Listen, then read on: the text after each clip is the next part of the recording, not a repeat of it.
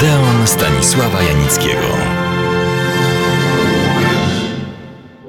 Jak to się stało, że w ciągu tych kilkunastu lat istnienia Odeonu nie poświęciłem temu prawdziwemu mistrzowi kina ani jednego słowa? A może wiem. Na polskich powojennych ekranach pojawił się tylko jeden głośny jego film, a była nim komedia Być albo nie być.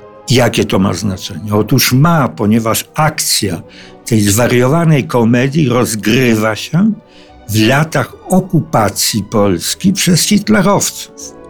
Dzisiaj nie byłbym tak surowy, wszak powstało wiele znakomitych filmów, których akcja rozgrywała się w czasie wojny, utrzymanych w stylu komediowym. Że wymienię choćby świetne polskie komedie wojenne, gdzie jest generał czy Giuseppe w Warszawie, nie mówiąc o serialach, choćby Czterech Pancernych i Psa. Pokajałem się, więc mogę przystąpić do rzeczy.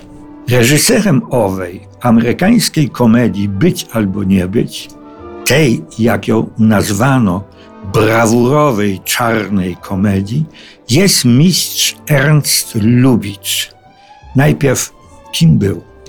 Urodził się w Berlinie w 1892 roku. Był synem, no dziś powiedzielibyśmy, wziętego krawca. Nic dziwnego, że chciał on, żeby syn poszedł w jego ślady. Syn starał się zaspokoić oczekiwania ojca i zaczął prowadzić podwójne życie. Mając 16 lat, pożegnał się ze szkoły. W ciągu dnia zajmował się interesami ojca, ale wieczorem i w nocy przebywał coraz skuteczniej w świecie nocnych lokali. W 1911 roku związał się, musiały być ku temu powody ze sławnym Deutsches Theater, jednego z najwybitniejszych i najbardziej twórczych reżyserów i ideologów nowego teatru Maxa Reinhardta. Lubicz w błyskawicznym tempie przeszedł od ról drugoplanowych do głównych. Niestety, jak to często się zdarzało, a może i jeszcze ciągle zdarza, jego sukcesy artystyczne nie szły w parze z honorariami, które otrzymywał.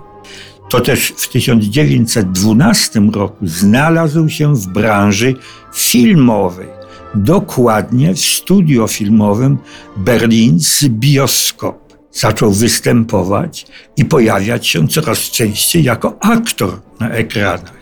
Szczególne powodzenie zdobył w popularnej serii komedii żydowskich. Ale aktorstwo było tylko etapem przejściowym. Niewiele czasu minęło, a Ernst Lubitsch zaczął realizować swoje filmy. Był ich scenarzystą i reżyserem, rzadziej aktorem.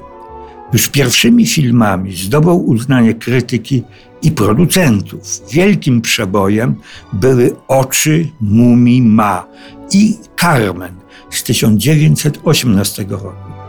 Powiedzmy zaraz, to były pierwsze filmy w Niemczech samej Poli Negri. Po nich zrealizował Lubicz z nią, czyli z Polą Negri, Carmen, Madame de i Sumur z popisowym tańcem Poli Negri. Ale o tym filmie opowiem oddzielnie. Mówiąc wprost, to Ernst Lubicz odkrył talent Poli Negri i uczynił z niej gwiazdę.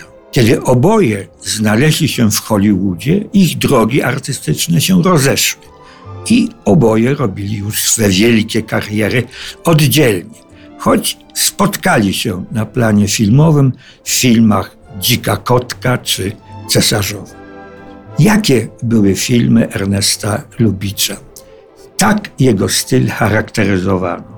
Ernest Lubicz jest na ogół pamiętany za swój filmowy dowcip, czarujący i płynny styl, za genialną umiejętność sugerowania więcej niż pokazał oraz pokazywania więcej niż inni mają odwagę sugerować.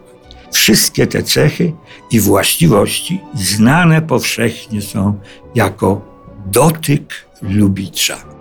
Wizualna prostota jego komedii obyczajowych zmieniła sposób tworzenia filmów w Hollywood.